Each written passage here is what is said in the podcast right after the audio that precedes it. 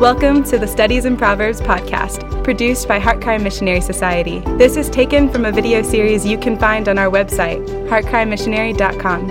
Heartcry is a missionary society founded by Paul Washer. The goal of our ministry is to glorify God and bring the greatest possible good to humankind through the preaching of the gospel and the establishment of biblical churches throughout the world. Visit heartcrymissionary.com to view our other productions and to find out more about Heartcry Missionary Society. Well, welcome back to our study of the book of Proverbs. We are in Proverbs chapter 3, and we're looking at verse 9 and 10. But let's start our reading in chapter 3, verse 5. Trust in the Lord with all your heart and do not lean on your own understanding. In all your ways acknowledge him, and he will make your path straight. Do not be wise in your own eyes. Fear the Lord and turn away from evil. It will be healing to your body and refreshment to your bones. Honor the Lord from your wealth and from the first of all your produce, so that your barns will be filled with plenty and your vats will overflow with new wine. Let's go to the Lord in prayer. Father, I thank you for this day. I thank you for this great privilege that is mine to pray, to teach, to be involved, Lord, in the instruction of the young people who may be listening. Oh, dear God, please from them raise up a generation.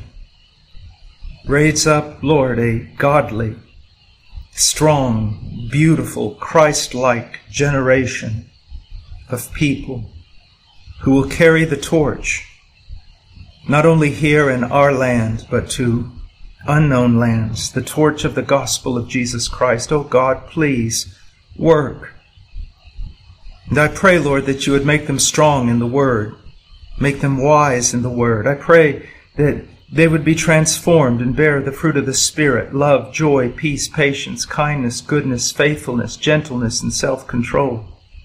I pray, Lord, that not only would they be filled with the Spirit, but Lord, that they have a special unction and a strength to preach and to stand and to proclaim, to evangelize, to carry the gospel.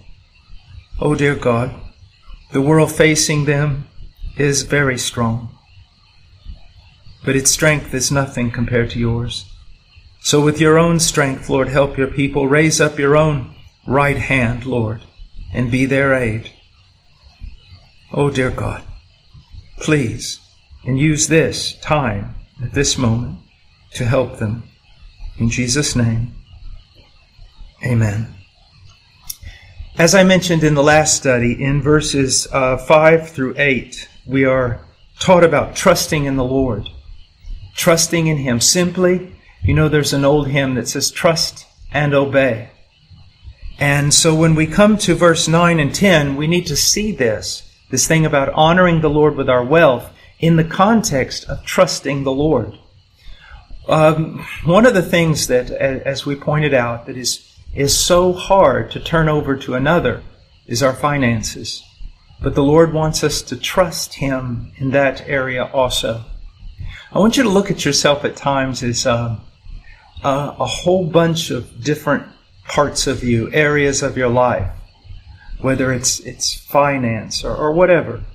And then look that each one of those need to be overcome by the sovereignty of God little by little entrusting more and more of yourself, your life, your activities, your, your dreams, everything about you to the Lord, knowing that all those things are better in His hands than in yours. Oh, young people, listen to me. He is so wise, so strong, so faithful that in everything that's going to be facing you in the next few years, trust Him. You know, don't, don't have ambition for yourself except this Lord, what would you have your servant do? What do you want me to be? How do you want me to live? And then search for the answer. Um, not on top of a mountain with your legs crossed, humming. No, search for the answer in God's Word. In God's Word. Now, we went through verse 9 honor the Lord from your wealth and from the first produce, uh, the first of all your produce. Now we're going to look at So your barns will be filled with plenty, and your vats will overflow with new wine. Now, again, I want you to remind you just what the book of Proverbs is about. And, and I've said this before. Imagine a man who sits on a, a park bench in a busy city, and he sits there for a hundred years. And he just watches. He watches what people do, he observes, and then he watches the consequences of their actions. And in, in all those things there will be exceptions, but there also there are general rules. And that's what we're looking at in the book of Proverbs. For example, a violent man usually ends in a violent death. That isn't always the case. But if you look at the general rule, that is true. A person who gives themselves to wantonness, to lust, to sin, uh, usually live a very short life. That isn't always true. A man who is righteous in all his ways and who honors the Lord and submits to God's word in the different areas of his life, including finances, will usually prosper. And so that's what we're getting at in the book of Proverbs. That the godly man generally will have a life of prosperity and will generally avoid all the pitfalls that come from a life of disobedience. And yet I want you to know that these are not hard and fast promises that if you give your tithe to the Lord that you're going to become a millionaire. That's not the point of what's being said. Because let's look at some exceptions. Who was uh, godly or, or more devoted to the Lord than the Apostle Paul? We can't, with him, we can't talk about he gave a tithe. He gave everything. And yet he died a martyr. Uh, tradition tells us that his head was taken off by a sword. He suffered many things, and part of that, at times, was poverty. Look at Jeremiah, a man faithful in his proclamation of the word of the Lord. Thus saith the Lord, and yet suffered a great deal. Look at Job. He was a righteous man, a man who believed God, and yet he passed through terrible trials. Yes, he came out on the other end, prosperous again. But nonetheless, he passed through difficult times. So the purpose of Proverbs is not to tell us that God is like a I don't know, some kind of vending machine, and if you put in enough coins and pull the right levers, everything's going to come out just like you want. That's not the point. The point is observation. And generally, generally, for example, a godly young man is going to avoid the dangers of a wicked young man. You see. Okay, so having said that, I also want to say something else there is a way in which we can be um, very reactionary. It's true. We can overreact. And for the last, I don't know, several decades, well, I don't know, three or four decades, we see this prominence of what's called the prosperity gospel, in which these preachers on television and in great conferences, they talk about, you know, putting in your 10% and God giving you a hundredfold and and all these different things. And if you're a Christian, you should recognize immediately this is, this is a bad thing. This is horrible. That uh, it is not honoring to God. All we're seeing is a bunch of greedy people thinking they can do certain things and everything's going to turn out wonderful. And then there's this other group of preachers who aren't as maybe dramatic, but they're all about your best life now, following principles that will lead to a life of prosperity, of comfort, of ease. And none of that is the language of the Old or New Testament. None of it. The language of the Old and New Testament is God is worthy, and we're to live for His glory. And that even though on this earth we may suffer terrible things, no one can snatch us out of his hands, and waiting for us, if we are faithful, is a crown of glory. So we hold on to that. Yet at the same time, I want to be careful. We can overreact with regard to all these terrible things we see about prosperity, and we can almost disdain um, something that really is a biblical truth that God does care for his people, and God can prosper his people. And He prospers us in different ways, that's for sure. But the Lord knows how to take care of His own. He knows how to bless. And there is a blessing to seeking to conform your life to His will. So don't ever deny that part. You know, so we got this one extreme over here, but don't go to the other extreme. Just simply look at what Scripture says. God will prosper His people.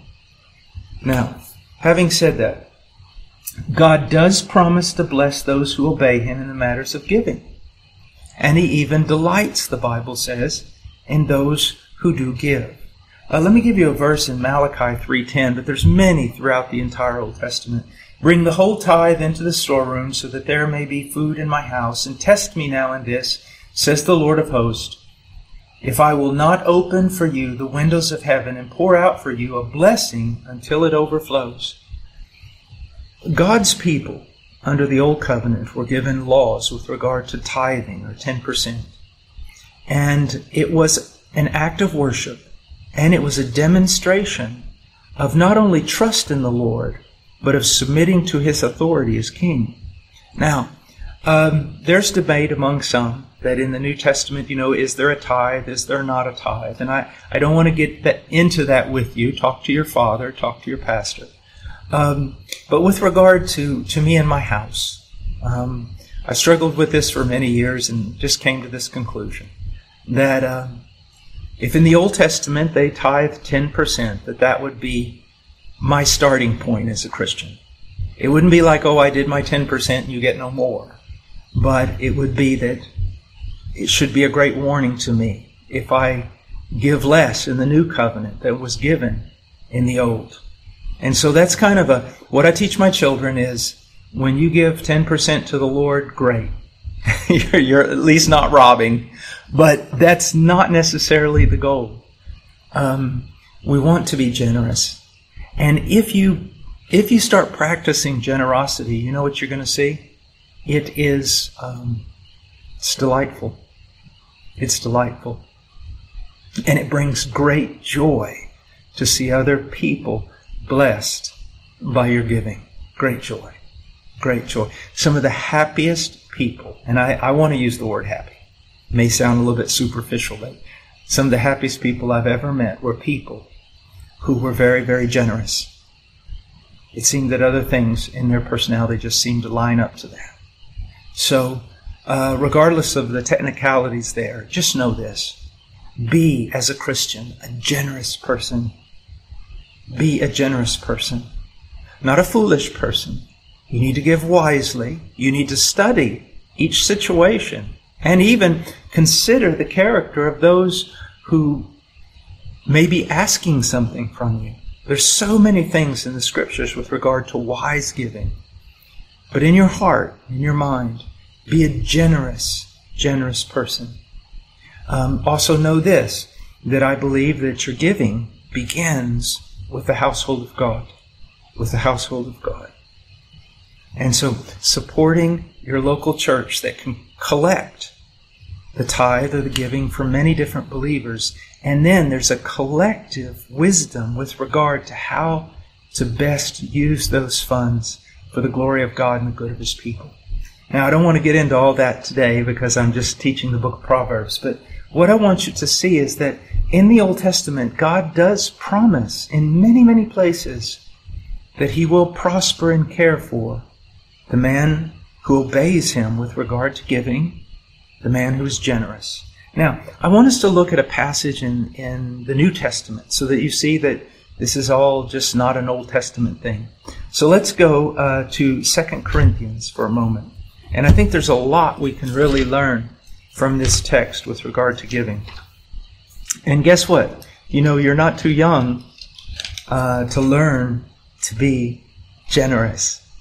You know, there's so many things you want to do, and when your parents say no to you, you go, but I'm old enough. I'm old enough. Well, let me give you something that I agree with you about. You're old enough to be generous. You're old enough to be kind. You're old enough to be devoted to the Lord. So don't use your youth as an excuse. As an excuse. Also, some of you maybe ought to think about labor not as only a means to, to gain money, but labor as a means to be able to be generous and to give, to participate with other generous people in the act of giving. Okay, let's look at, at 2 Corinthians 9, verse 6. Paul is taking up an offering for, um, for the saints in Jerusalem. There I go yawning again. But uh, the principles apply to giving to the church, to all sorts of generosity. He says, Now I say, he who sows sparingly will also reap sparingly, and he who sows bountifully will also reap bountifully. Now, he may have the idea of giving money, giving resources generously, and reaping resources uh, or money uh, generously. But, but don't think of this just in terms of money. Money is a small thing compared to other things that the graces that the Lord can give us. So now I say, he who sows sparingly will also reap sparingly. He who sows bountifully will also reap bountifully. Um, reaping. Could it be money? Yes. Could God will prosper someone who who is very generous. But you reap so many other things. Joy. Joy. When you see the the joy in someone else's heart who had a need and now that need is met. When you see them get on their knees and thank God and glorify God that He's met their need and you had a part in it. I mean, the reaping goes so beyond all these silly prosperity preachers. It is it's just the joy of knowing that the Lord used you. Now, um, each, each one, verse 7, must do so as he has purposed in his heart, not grudgingly or under compulsion, for God loves a cheerful giver. Now, what is this saying and what is it not saying? It's not saying, wow, I'm not really joyful about this, so I'm not going to give. Um, that's not the point. The point is, is that you need to be looking beforehand at the condition of your heart. Is your heart right with God? Do you have love for God? Do you have love for His people? Then when it, when it is within your means and the opportunity arises, and with wisdom you can administrate, it should be a joy in your heart to give. Now, he says, God loves a cheerful giver. Um, the word cheerful here is the word from which we get hilarious.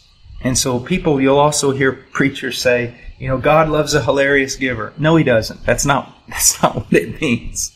Because hilarity, uh, for the most part, has the idea of, of doing something just cast about by emotion and not controlled by wisdom. And, and no, God does not delight in a hilarious giver.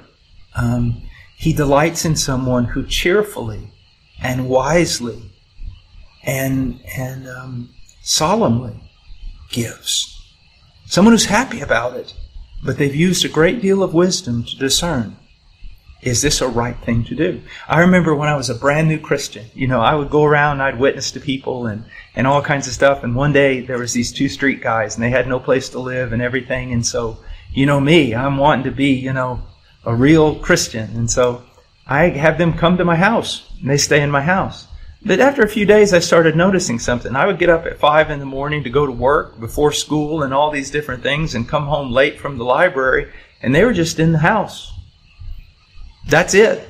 Not working, not doing anything. And I remember going to the youth minister at our church and going, I'm in this situation, you know, what should I do? And I'm thinking he's going to applaud me. And instead of applauding me, he goes, You know, you're in sin. You're aiding these men in their sin. You're allowing them to continue to be lazy and to feed off other people. They're grown men. They're not injured. They're mentally and physically capable. They just don't want to do anything. And I said, Well, what do I do biblically? Well, biblically, you tell them, straighten up or leave. And they left because they just didn't want to work. So when you give, when you give, you want to make sure that you give with a great deal of wisdom, not to help someone in their sin, but to help someone in righteousness. That's also one of the reasons why it's very wise and why we should give to our church, not only to support the activities of the church, but you see, when, when the church gives, it oftentimes is giving based on a collective, informed decision led by elders and really studying the matter on the best way to use the funds to promote the ministry of the church, but also to promote other ministries and other, other needs. So, um, and God is able to make all grace abound to you, so that always having all sufficiency in everything, you may have an abundance for every good deed. Now, here's where I really want to focus. All right, this is so important. He talks about you need to give. And then he says, because God is able to make all grace abound to you, so that always having all sufficiency. He's saying, look, give freely, cheerfully, but with wisdom always with wisdom. Because God can take care of you and He can give you grace so that you have what is sufficient. You can have what you need. Now look what He says. Having all sufficiency in everything, you may have an abundance to spend on yourself. No, that's not what He says. You may have an abundance for every good deed.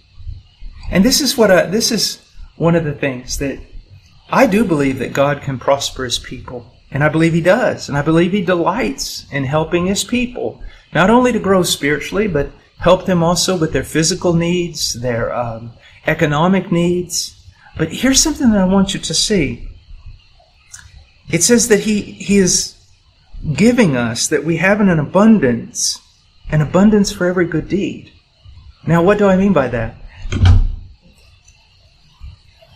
God we give, and God takes care of us. And He supplies not only our need, but He supplies an abundance. Why? So that we can continue giving. Um, an old preacher told me this one time. He goes, I shovel it out, God shovels it in, and God has a bigger shovel than I do. And, you know, there, there's a sense of being entrusted with things. Uh, some of you may want a big ministry, but are you trustworthy of a so-called big ministry?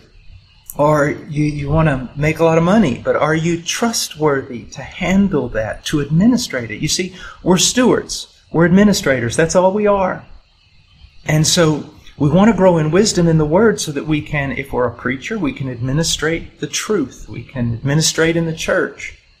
Or, you know, someone who would prosper economically, that they could wisely administrate the funds for the blessing of God's people and God's work. Um, and so we give, God prospers, and He prospers so that we can give. And, and, and look what it says, verse 9. He scattered abroad, he gave to the poor, his righteousness endures forever. Now he who supplies seed to the sower and bread for food will supply and multiply your seed for sowing and increase the harvest of your righteousness. You will be enriched in everything for what purpose? For all liberality. You see, that's the idea is, is God gives us something. let's, let's take it out of the realm of money for a moment. God gives us a talent. And we use that talent for His glory and for the good of His people. He increases the talent, you see. Let's put it into the economic realm now. A man's working in business and God prospers him. And, and although he may use that prosperity in part for his home and a car and clothing and all the things that he should, he's a wise steward of that money. And as he increases, he also increases in his giving to the things of God, to the needs of God's people. And God sees in that person an individual that is becoming trustworthy. God is going to entrust to us that which we administrate correctly. And, and, and it's a wonderful cycle. It really is. It's a wonderful cycle. God entrusts a little with us, and we take that little and we use it wisely. And part of that wisdom is giving generously. then God entrusts us with more. And we administrate it wisely. And we keep sowing our seed, not to, like these prosperity preachers say, sow your seed so you reap a hundredfold and all that. No. We sow our seed for the benefit of others. God sees that. He increases our harvest so that we can turn back around and sow even more seed and be even a greater blessing to people. Do you see? I always like to look, let, let's just look for a moment at Psalms, and we'll close here. Look, look at Psalms chapter 1.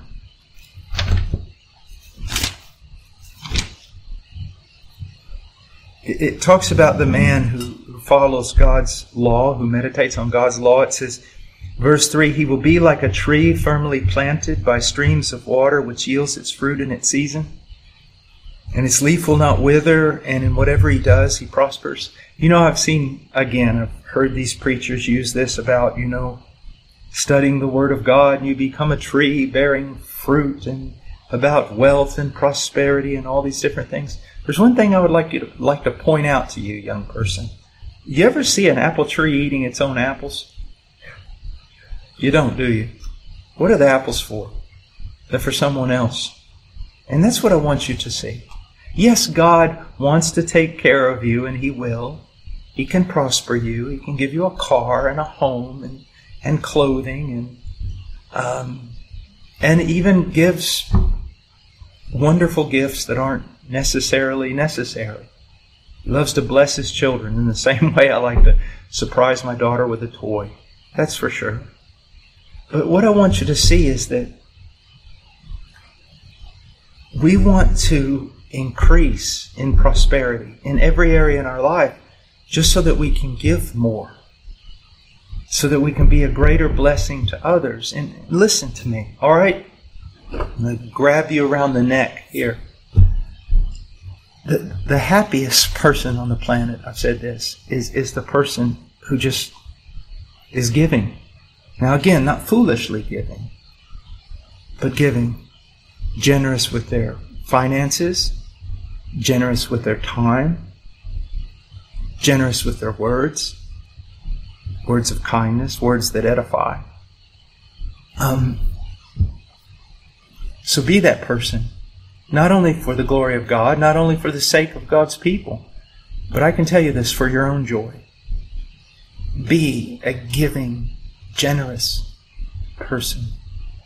All right.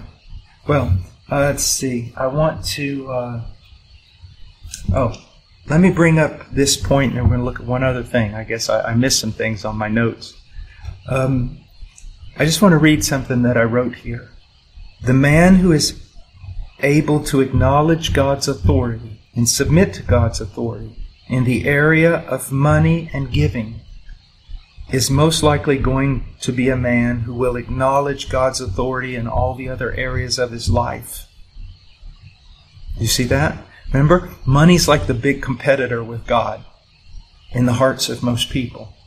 And so the person who's able to submit even their handling of money to the will of God will most likely be able to submit the rest, the other aspects of their life to the authority of God. And, and so remember, in our text in Proverbs, this man who gives is a man who prospers. But, and I believe he prospers because God sees his giving and God blesses him. But there's something else. This man who submits to God with regard to money is probably going to submit to God in other areas of his life. And those other areas of his life that he submits are also going to contribute to his prospering. If he submits to God with regard to what God says about money, he'll also probably submit to what God teaches about the virtue of work. He'll be a hard working man. He'll also submit to God with regard to restraints regarding lust and wanton living, sinful living. He'll also probably submit to God in the area of saving money. Yes, God talks about that too, of saving money.